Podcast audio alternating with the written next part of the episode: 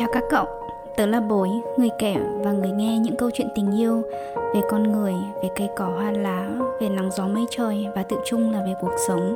Chào mừng cậu đã tới trạm dừng chân đầy yêu thương này để chúng ta cùng ngồi xuống, chia sẻ. Cậu có đồng ý rằng những câu chuyện sâu lắng chia sẻ với đúng người thật sung sướng hết cả con người cái các cậu nhỉ? Mỗi câu chuyện có mùi vị, hình dáng và màu sắc khác nhau. Và câu chuyện của ngày hôm nay thế nào? Tớ mời cậu, chúng ta cùng nhau trải nghiệm nhé. Ta-đan, chào các cậu, người nghe thân mến của Trạm Yêu. Cảm ơn cậu đã dành thời gian và ghé qua để chúng ta cùng trò chuyện về chủ đề ngày hôm nay. Một chủ đề mà có lẽ tớ rất yêu thích. Chia sẻ với cậu kỷ niệm của tớ 5 chữ hạnh phúc không điều kiện đã nảy đến với tớ một cách rất tự nhiên, đồng thời đã mở ra cho tớ cả một dải đường thật là khác. Bắt đầu từ 5 chữ này, tớ đã mạnh dạn hơn, bớt giấu mình hơn và chia sẻ nhiều hơn trên tài khoản mạng xã hội của mình. 5 chữ này cũng là một chủ đề mà lần đầu tiên tớ được nhắc lên để livestream trong một nhóm trên Facebook, và sau này cũng được xuất ra thành một tập podcast. Và nếu cậu quan tâm thì có thể ghé qua Empower Muse Podcast của chị Mai Vũ nhé cậu. Hình như là tập 88 thì phải cậu à. Rồi từ đợt đó cũng đã có những cái người nghe và cảm thấy cái thông điệp đồng điệu. Và sau đó bọn tớ còn quen nhau, còn làm bạn, làm chị em, bạn gì thân thiết đến tận bây giờ nữa. 5 chữ này còn được tớ mang tới cơ quan của mình, tự đề xuất với mọi người là mở ra một cuộc trò chuyện. Và sau đó là chia sẻ chuyên sâu hơn về vấn đề sức khỏe tinh thần cho các bạn đồng nghiệp của mình. Hồi ấy tớ được chị coach động viên là buổi lên nhóm chia sẻ với chị nhé. Có chị host thì em chỉ việc nói thôi và sẽ đỡ run ha. Và kiểu gì mà chẳng có khoảng 20 người nghe đúng không nào? Ai cũng có những lần đầu tiên, và đặc biệt với một người hướng nội đặc sệt như tớ thì đến những chỗ đông người nói nhiều khi còn lạc cả giọng đi cậu à. Vậy nên đó thực sự là một kỷ niệm với tớ rất là đẹp. Và nhưng từ 7 đến nay thì có bao nhiêu người nghe bản podcast, có bao nhiêu lượt download thì cũng không còn là điều quan trọng bậc nhất với tớ nữa. Tại vì tớ đơn thuần nhận ra rằng nhắc đến 5 chữ này với tớ, nói nó như là một sự say mê vậy. Và nhân dịp này thì tớ cũng muốn quay lại về chủ đề này để tớ cũng thử nhìn lại bản thân mình xem một chặng đường đã đi qua thì Bối của bây giờ đã hết quý 3 của năm 2021 xem khác thế nào đối với Bối của quý 4 năm 2020. Vậy tớ mời cậu, chúng ta cùng bắt đầu chuyện trò nhé. Một suy nghĩ về sự hạnh phúc đến với tớ vào một buổi chiều nọ. Khi ấy có một người chị hỏi tớ rằng: Bối à, em có hạnh phúc không? Và nếu chấm điểm từ 1 đến 10 thì sự hạnh phúc của em đang ở thang điểm mấy? Trước khi nghe tớ chia sẻ thêm thì người nghe à, cậu cho tớ hỏi cùng câu hỏi này nha. Và cậu cũng hạnh phúc chứ? Và cậu có con số nào hiện lên cho cái sự hạnh phúc của mình trên thang điểm 10 đó không? Lúc ấy khi được hỏi câu hỏi ấy thì tớ có đáp rằng em ở điểm 8,5 hoặc là 9 điểm trong cái thang hạnh phúc. Nghe chừng thì cũng khá là cao ấy cậu nhỉ. Rồi chị lại hỏi thêm, vậy làm thế nào để em được điểm 10? Rồi sau đó tớ kể ra, ôi trời ơi, có lẽ là một tràng dài những cái danh sách. Nào thì công việc tốt hơn này, lương cao hơn này, có bạn bè tốt này, có bạn bè thân này, rồi mối quan hệ với gia đình, đặc biệt là với mẹ mình tốt hơn. Hay rồi thậm chí còn mong cả người thân, gia đình của mình hạnh phúc hơn thì mình cũng sẽ hạnh phúc hơn nữa. Đại loại là như vậy các cậu. Và điều đáng kể là những cái gạch đầu dòng mà tưởng chừng không có hồi kết ấy thực sự làm tớ nhận ra rằng ồ, hóa ra cái sự hạnh phúc của mình ấy nó có nhiều điều kiện phết ấy nhỉ. Và người nghe à, cậu thì sao? Cậu thấy mình ở thang điểm mấy? Chia sẻ với tớ được không nào? Băn khoăn đó tiếp tục làm tớ liên tưởng đến một khóa học ngắn tớ mới học trước đó của trường đại học đình đám Yale mang tên The Science of Wellbeing. Đây là một khóa học rất là phổ biến, hàng triệu người tham gia ghi danh và được học miễn phí. Vậy nên sau tập podcast này, nếu cậu quan tâm thì có thể tham khảo thêm nha cậu. Link tóm tắt nội dung của khóa học thì tớ cũng sẽ để ở lại ở phần show notes, để nếu mà cậu quan tâm thì cậu cũng sẽ tham khảo thêm nhé. Và đúng như cái tên, khóa học thực sự là một đứa kiểu mọt sách mọt gông như tớ cảm thấy vô cùng thích thú, phấn khởi vì nó được gói gọn trong đó cực nhiều các nghiên cứu và báo cáo khoa học. Hay thật ra con người chúng ta nói gì thì cũng phải có chứng có cứ này. À, hoặc như các cụ có câu là nó có sách mách có chứng phải không nào? Cái gì mình phải này, cầm, đo, nắm, đong, đếm được thì mới dễ tin phải không cậu? Tôi cũng giống cậu thôi. Và mở đầu khóa học thì có một luận điểm to đùng rằng: vâng, theo báo cáo thì cho thấy sinh viên Yale nói riêng và người dân Mỹ nói chung thì càng ngày càng kém hạnh phúc đi. Câu hỏi tương tự là nếu mà chấm điểm cho sự hạnh phúc của mỗi người thì điểm của thời đại hiện nay thấp hơn so với giữa những năm của thế kỷ trước.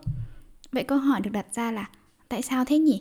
Đáng lẽ ra xã hội văn minh này tiến bộ với nhiều phát minh, cải biên, khoa học kỹ thuật há chẳng phải làm cho cuộc sống của mình dễ dàng hơn, phục vụ con người có cuộc sống tốt hơn và theo đó tự chung lại là hạnh phúc hơn hay sao? Vậy công thức nào cho sự hạnh phúc nhỉ? Là điểm cao khi mình còn đi học, là một bằng cấp xịn sò, là một công việc mơ ước, là sự giàu có, là hôn nhân hay mối quan hệ mà mở ngoặc là hạnh phúc nhé cậu, một ngoại hình đẹp.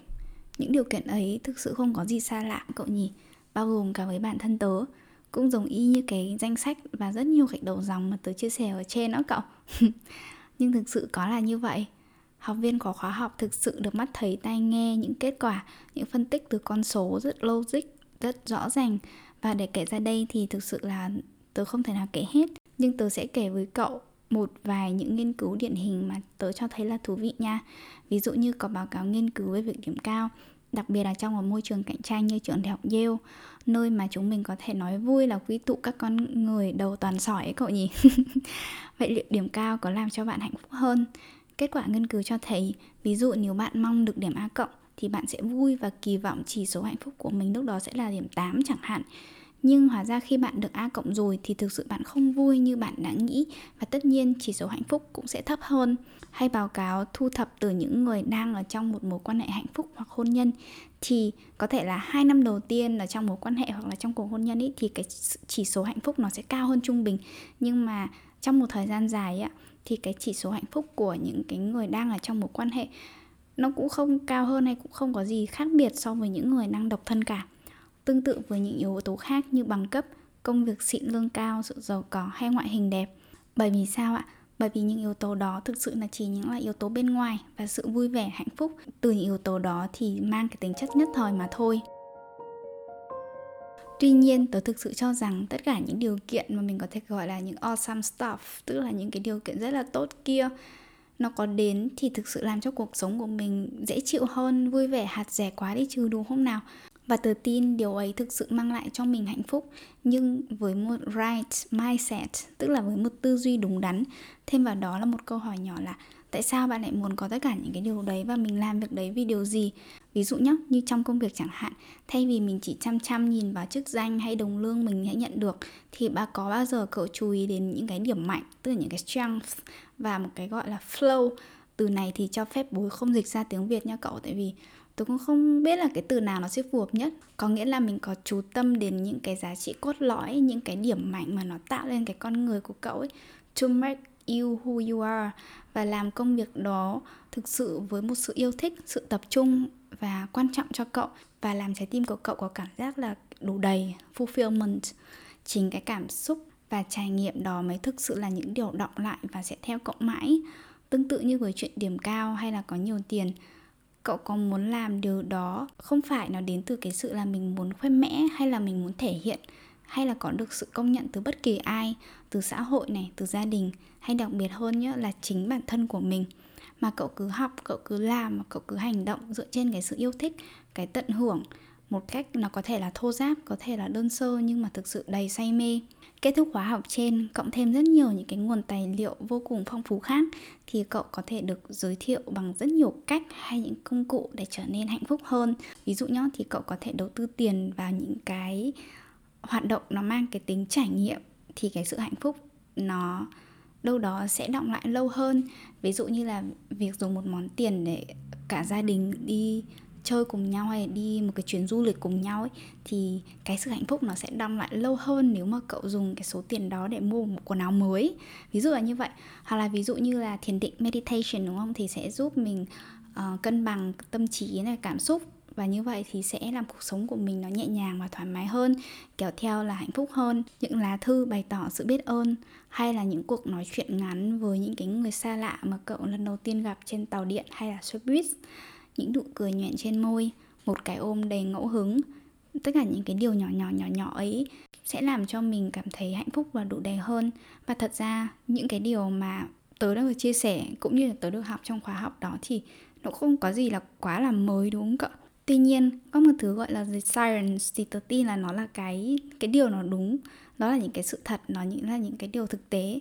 Thế nhưng mà cái cách mà mình áp dụng những cái điều đấy vào cuộc sống của mỗi người, và tôi gọi là the arts, tức là nó cái nghệ thuật ấy, thì là mỗi người lại có cách riêng khác nhau, đúng không cậu? Với tớ thì chẳng có một công cụ nào hay một kỹ thuật nào thì nó cao siêu hơn cái điều nào hết. Vì khi chúng ta thực sự sống trọn vẹn từng ngày, tôi thấy mọi trải nghiệm đều đáng giá.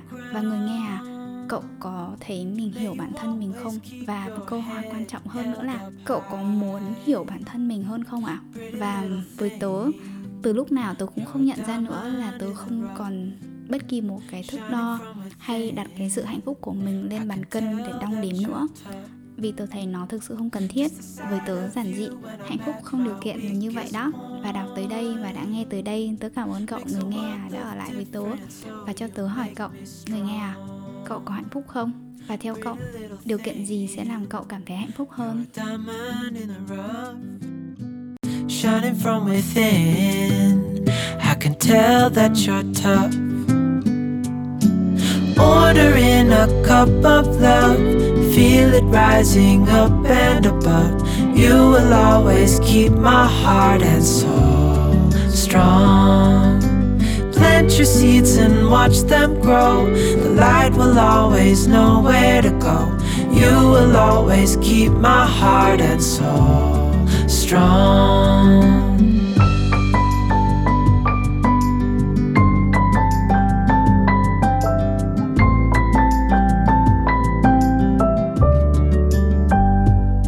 You're the first thing in the morning and the last.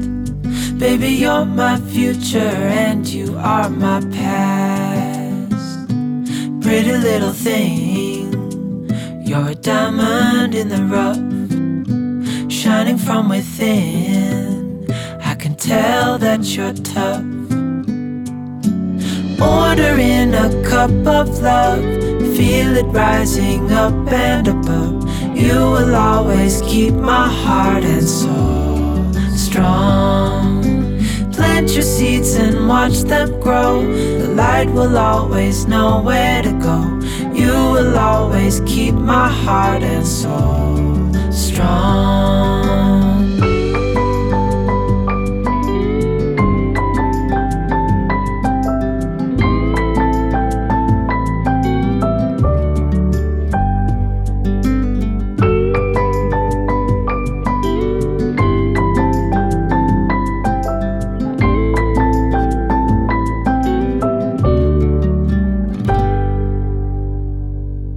Cậu, người nghe thân mến đã dành thời gian cho buổi trò chuyện này.